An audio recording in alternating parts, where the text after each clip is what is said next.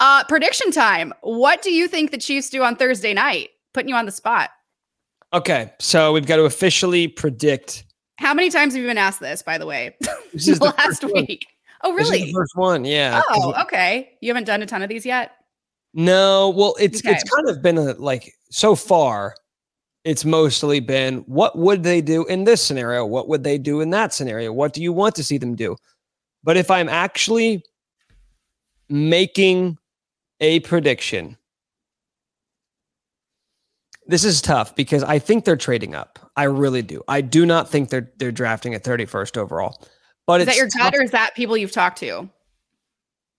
It's just kind of a, a little bit of both. And then you listen to some of the stuff they've said. It just doesn't make sense. I don't feel like it makes sense to stay at thirty-one with this draft class. Like, you're not drafting for depth anymore. Last year, you had four rookies starting in the secondary in the Super Bowl. Four rookies. And you had a rookie at running back. And you had a rookie wide receiver who scored a touchdown. And you had a rookie starting at edge rusher. You don't need, and and not, and all those guys are are were were really good last year, but I don't know how many of those rookies you're building around in the future. Like, you know, you're building around Trent McDuffie, we think. You know, you're building around George Karlaftis, we think. Mm-hmm. Same with Isaiah Pacheco, but like Jaylen Watson and Joshua Williams, we don't know if they're going to start for this team for the future. Leo Chenal, Skymore, we don't know any of that. Yeah. So I don't.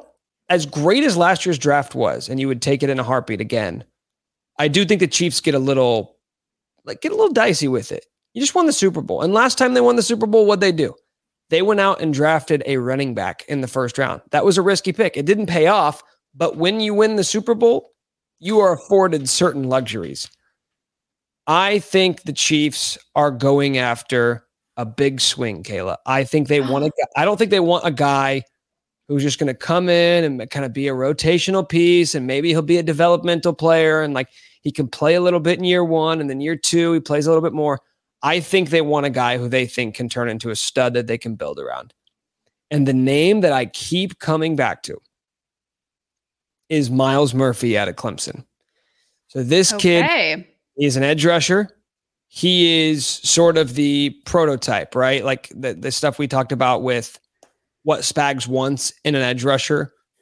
He wants big, physical, can kind of do it all type guys. And Myles Murphy is that.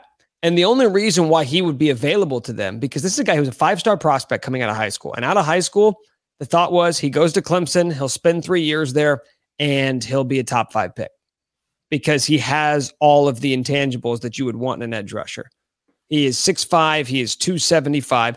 The issue with Myles Murphy, and the reason why he might actually be around for the Chiefs in the twenties, is because he didn't get much better in college. Like, you didn't see him take those next steps. And so people kind of wonder, okay, is he kind of maxed out? Was he just like ahead of his age when he was eighteen years old? And then he started to get around other college athletes. And then you realize, okay, he maybe plateaued a little bit. He was just an early riser, and this is who he's going to be. I think the Chiefs are going to look at the physical traits and they're going to say, nope, we can get him to the next level. For whatever reason, he didn't get there in college. He showed glimmers of it, but we can get him to the next level. A month ago, Kayla, this guy was thought of as being a top ten pick. Wow. Now, all of a sudden, there are thoughts that he could fall into the twenties, into the twenty-fives. So I, if I'm if I'm Brett Veach, you know, he's watching tape on all these dudes. And, and probably listening looking, to this podcast. Well, he is looking at mock drafts. He said that. He said that. He's like, I, I read mock drafts. We need to come back to my mock draft thought in a second. These guys, they pay attention to what other, what people are saying. They they pay attention to what the insiders are saying, because they know Adam Schefter and Peter King and all these dudes, Todd McShay, they're like, Brett Veach knows those guys are talking to other teams. And he wants to see, like, what are other teams kind of floating out there? What, what is the, what's the buzz? And if you start to get a sense that, like, okay, I keep feeling like this dude might fall into the twenties. Okay, now he's in our zone. Now he's in the zone where we could realistically go and get him. I'm going to call my shot. The Chiefs trade up to pick twenty-three. Ooh. with the Minnesota Vikings, and they select edge rusher out of Clemson, Myles Murphy. It's a bit of a risky one. I could just first. Well, I could say the easy thing. I could say, hey, they're going to sit there at thirty-one and they're going to take Felix Anudike-Uzomah. And I'd be very happy hey, with that. Five times way. fast.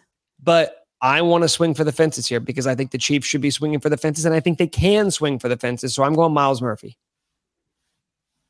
Okay. I Watch like him, it. By the way, he's going to, just because I did this, he's going to end up going like twelfth overall, and I'm going to look like such an idiot. Well, you said he was supposed to be in the top ten, so that, I don't think that makes you look like an idiot.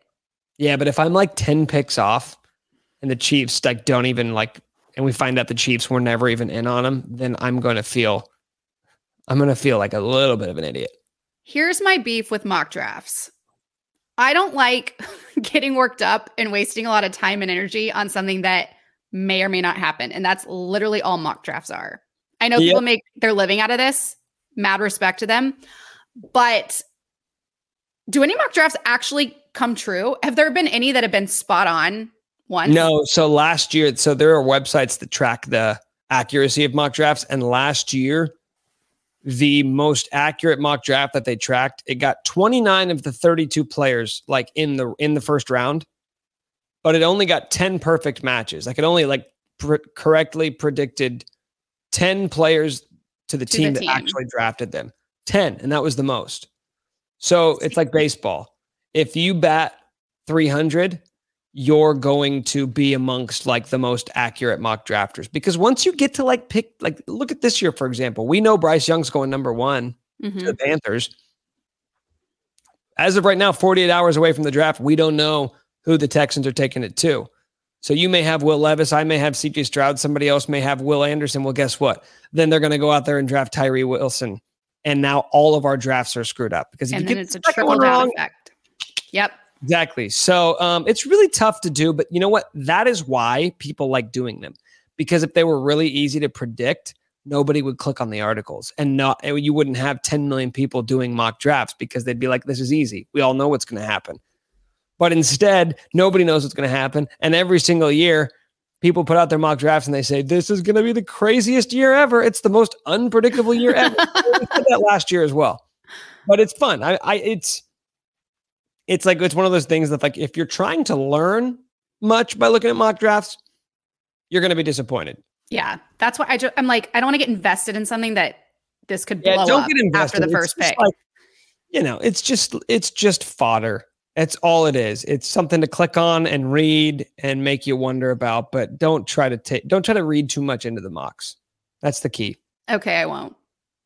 Good luck. I do like Todd, Todd McShay, and he has our K-State friend coming to the Chiefs. So I mm. think that'll be my prediction, but that means King we stay Felix. At thirty-one. So we're both aligned defense. We don't think we're going offense first. I don't. I just don't think there's, I, I just don't like this wide receiver class. Yep. Wait, wait until the second round. That's where you can get a, you can still get a, you know, potential day one starter in round two or round three. So why waste a first round pick on it? Fair. Agree.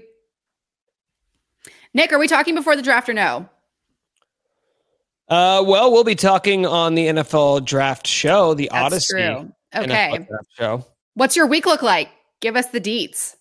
Uh, well, on Tuesday night, I'll be doing a live Q and A with Mitchell Schwartz and oh, fun. Nick Taylor here in Kansas City, and we're doing a little um a little get together. Is he cooking for you? No, he's not. He's doing that later in the week, so we'll just be doing a Q and A. It's called Drafts and Drafts, and we'll be doing a Q and A, just talking about the draft, previewing the draft, telling stories. Uh, we'll be doing a little watch party with the station on Wednesday and Thursday, and just. I'm going to be holding down the fort, anchoring all the coverage through, you know, Thursday through Saturday, basically. So I'm about to lock in, Kayla. What a boss. Oh, man. Making I, things I, run over it's there. It's going to be a long week, but it'll, it'll be a fun one. Well, I am so jealous. I wish I could go. I'm going to have FOMO. I want to see yeah. all of the um, pics and vids on Twitter. You're not there really an Instagram funny. guy, are you? No, I'm really not. Okay, well. I'm an Instagram browser, not an Instagram okay. poster. That's fair. um, but I'm I'm excited for you guys. This is going to be so big for Kansas City. It's going to be, I mean, quite literally the biggest event in the history of the city. So I, I think it's going to be a really cool time for the city. I'm pumped. Can't wait to watch it all go down. Um, and yeah, we'll be talking to each other on draft night and then recapping everything next week. Look out for that. All right, Nick, will you enjoy the draft? And thank you. Um, and yes, we will talk to you all next week. Odyssey is doing something special for this year's N F L Draft. Brian Baldinger and Jason La Canfora are hosting the twenty twenty-three Odyssey Draft Show. Join them on the first night of the draft as they talk with local experts from Odyssey podcasts across the country. We will be joining them to give instant reaction and analysis after the Chiefs pick.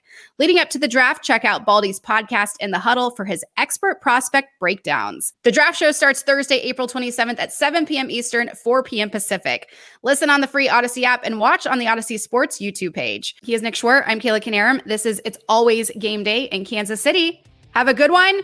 Best of luck to the Chiefs in the draft, and we'll see y'all on the other side.